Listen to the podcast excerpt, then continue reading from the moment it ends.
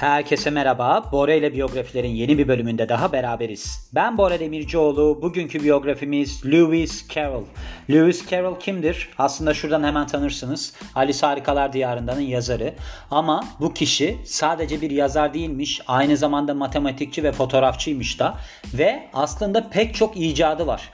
Enteresan bir karakter. O yüzden ben işlemek istedim. Aslında nereden çıktı? Şöyle oldu.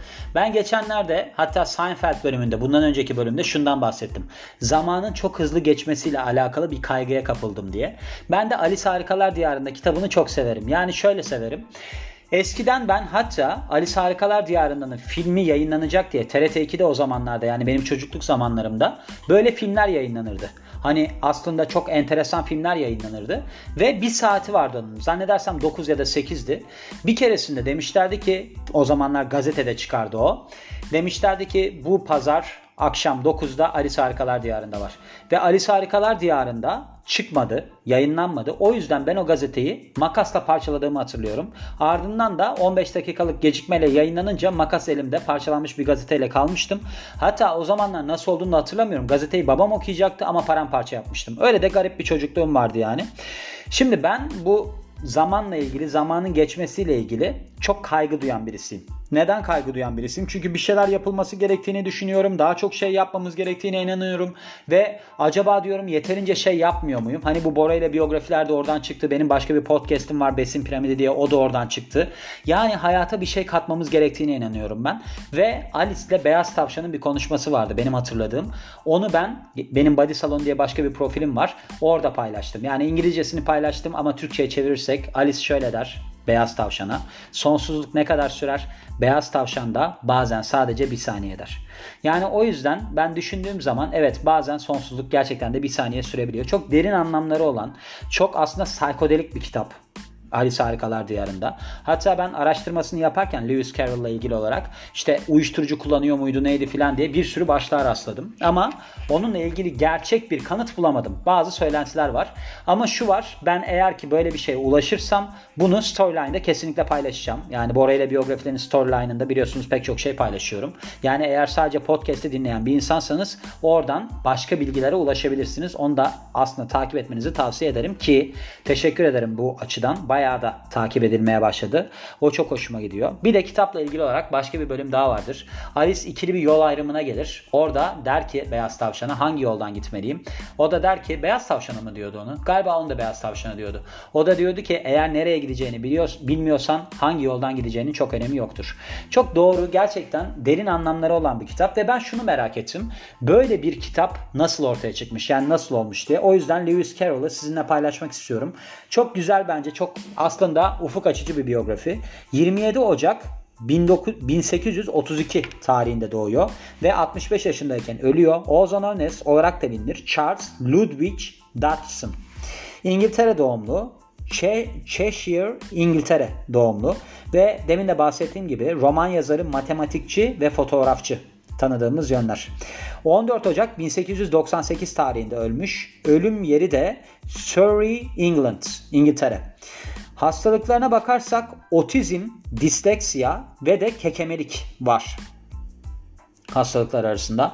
Biliyorsunuz bu disleksiya böyle mesela Keanu Reeves'te de olan bir hastalık bu. Genellikle ünlü insanlarda bu çok oluyor. Yani bu herhalde biraz yaratıcılığı ortaya çıkaran bir rahatsızlık. Bunlarda bir okuma sorunu oluyor. Okuduğunu mu yazamıyor? Bir şey oluyor. Öyle bir durum var.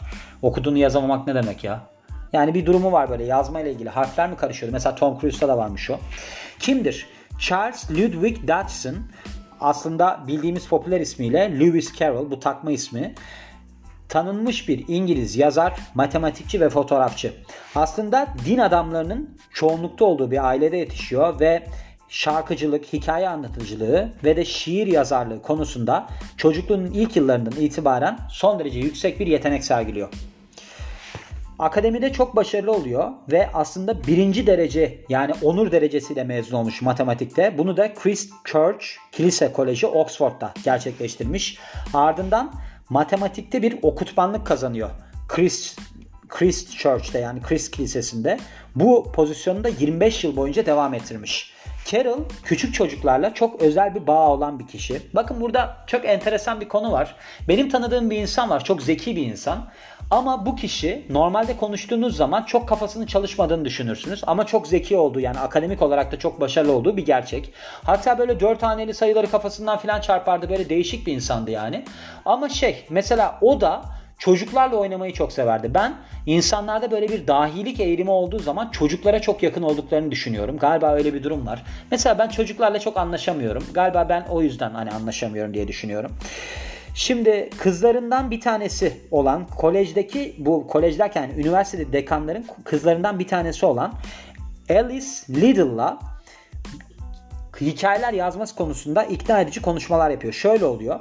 Diyor ki biz diyor dışarı çıktığımızda Alice Alice mi dedim? Alice yani Alice. Alice Harikalar Diyarı'ndaki. Hatta zaten şimdi birazdan bahsedeceğim de Alice Harikalar Diyarı'ndaki Alice bu dekanın kızıymış. Bu kızmış yani. Kendisi hiçbir zaman kabul etmemiş bunun böyle olduğunu ama böyleymiş. Demiş ki biz dışarı çıktığımızda Alice bize hikayeler anlatman için hani yazmanı istiyorum. Bir şeyler yazarsan çok iyi olur.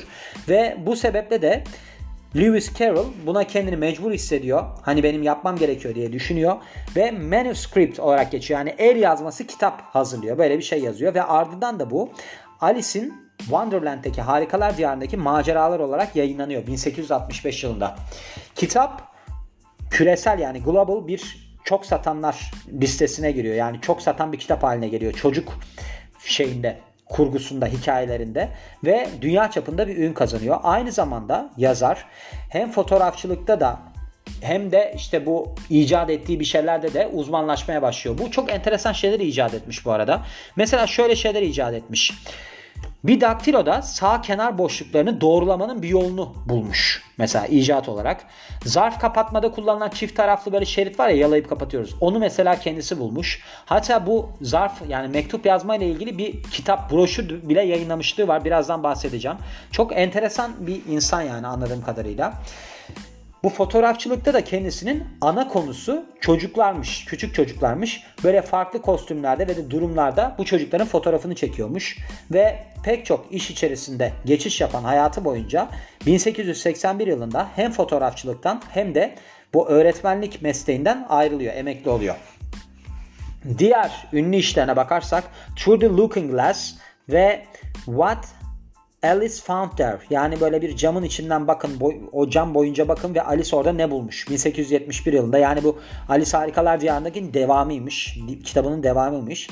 Ve matematiksel yazıları varmış yani kitapları varmış matematikle alakalı olarak. Bunlar arasında An Elementary Treatise on Determinants yani ne oluyor bu? Belirleyiciler üzerine temel inceleme. Böyle bir kitap yazmış. Bir de bunu 1867 yılında yazmış. Bir de Crucia Mathematica yani herhalde bu matematik merakı gibi bir şey 1888 yılında da bunu yayınlamış ve çoğunlukla ünlü olduğu alanlar böyle bir kelime oyunları, mantığı ve de çocuk tarzı fantezi kurması. Buna yeteneği var. Zaten Alice Harikalar Diyarı'ndan bence bunu anlayabiliyoruz. Çocukluğuna ve ilk yıllarına gelirsek demin de bahsettim zaten doğum tarihinden bahsetmeyeceğim.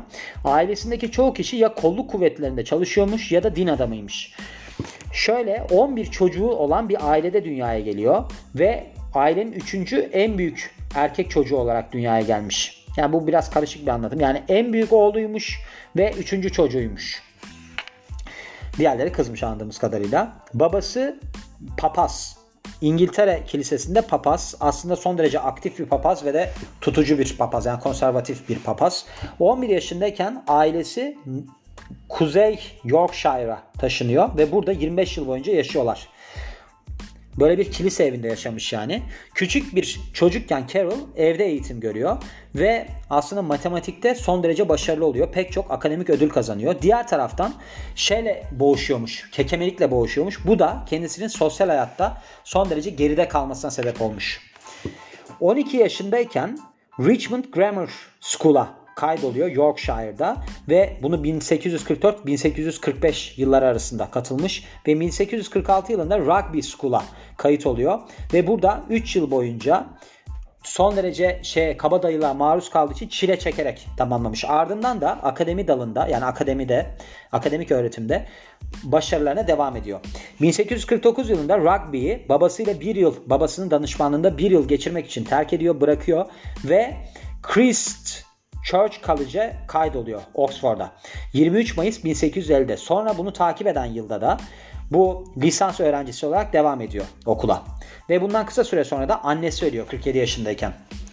Aslında üniversitede son derece başarılı bir öğrenci ama dikkati çok kolay dağılıyor ve konsantrasyon sorunu yaşıyor. 1852 yılında birinci şeyi kazan yani onur derecesi kazanmaya hak kazanıyor. Onur derecesi kazanmaya hak ediniyor matematikte ve bir burs için şey oluyor, aday oluyor.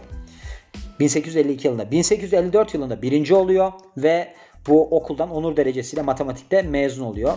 Ve işte bundan sonra da aslında kendisine bir akademi yolu da açılmış oluyor. Öğretmenlik kariyerine dönersek Lewis, Lewis Carroll bu Christ Church College'de öğretmenlik yapmaya ve de okul şey okumaya devam ediyor. 1855 yılında şeyi kazanıyor. Okutmanlık derecesini kazanıyor okuldaki. Ve bu görevi 26 yıl boyunca devam etmiş. 1881 yılındaki istifasına kadar. Geometri, işte matrix algebra falan gibi alanlarında son derece başarılı ilk olarak. Ve de pek çok yeni alanda da mesela lineer algebrada, olasılıkta filan katkı sağlıyor.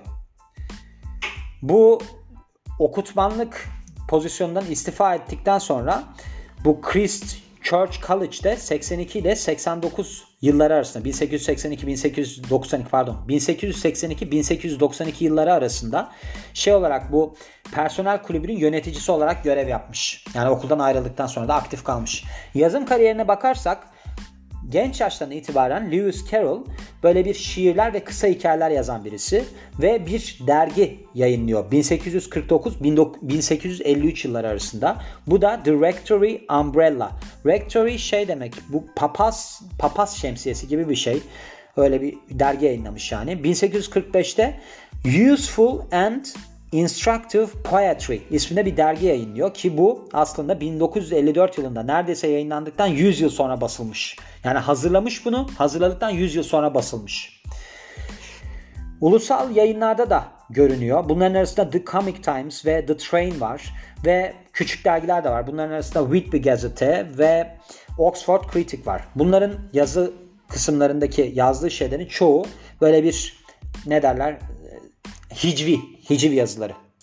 1856 yılında Lewis Carroll takma adını alıyor ve romantik bir şiir, şiir yayınlıyor. İsmi de Solitude yani yalnızlık. Bunu da The Train dergisinde yazmış. Aynı yıl bu kolej şeyinin Henry ne derler Chris Church var ya üniversite kayıt olduğu üniversite. Oraya yeni bir dekan geliyor. Henry Liddell isminde ailesiyle beraber geliyor. Carol dinin yani dekanın dinin diyorum. Dekanın çocuklarıyla çok iyi arkadaş oluyor ve bu çocukların ismi de 3 tane kız kardeş olan Lorena, Edith ve Alice. Alice yani. Çok fazla zaman geçiriyor. Onları enteresan hikayeleriyle şey yapıyor, büyülüyor.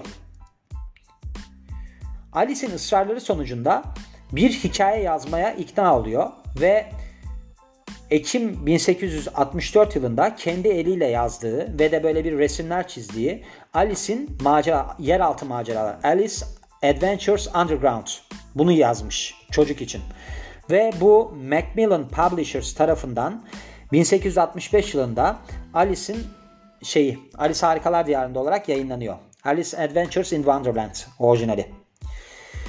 Kitap eninde sonunda uluslararası ve global çok satanlar listesine giriyor ve bu aslında kendisine çok fazla para kazandırsa da kendisinin bu okutmanlık pozisyonu vardı ya üniversitedeki ona devam ediyor.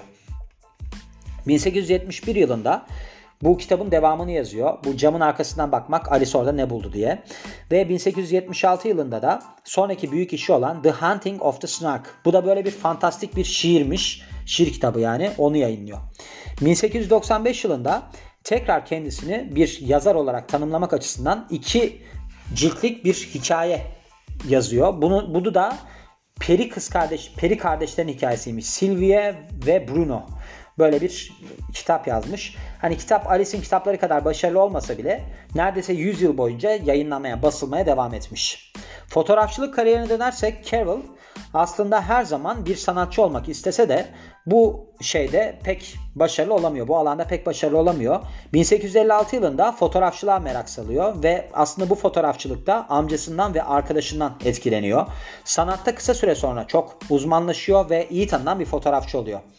Konuları genel olarak küçük çocuklar. Onların küçük çocukların yani değişik kostümlerle ve durumlarla fotoğraflarını çekiyor ve sonunda da bunlarla işte böyle bir hikayeler kuruyor. Ve çektiği çoğu şeyler nedir adı fotoğraflar Lidl'ın bahçesinde doğal bir güneş ışığı kullanabilmesi için. Bu Lidl dediği kişi acaba şeyden mi bahsediyor? Hani bu adam vardı ya kendisine şey olarak dekan olarak atanan. Öyle bir şey olabilir yani. Onun soyadı çünkü Lidl diye hatırlıyorum ben. Yazarlık kariyerine bakarsak bakalım yazarlık kariyerinde bundan bahsediyor mu? Tabi Lidl'ın bahçesinde evet. Henry Lidl çünkü dekanın ismi. Yani onların bahçelerinde çekmiş anladığım kadarıyla.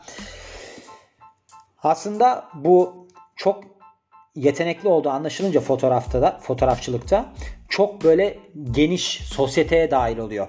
Çok ünlü kişilerin de fotoğraflarını çekiyor. Mesela ben tanımıyorum hiçbirisini ama Alan Terry var, Dante, Gabriel Rossetti var, Michael Faraday var, Lord Salisbury var, Lord Alfred Tennyson var. Hiçbirini tanımıyorum. Cahillikten ölmek üzereyim.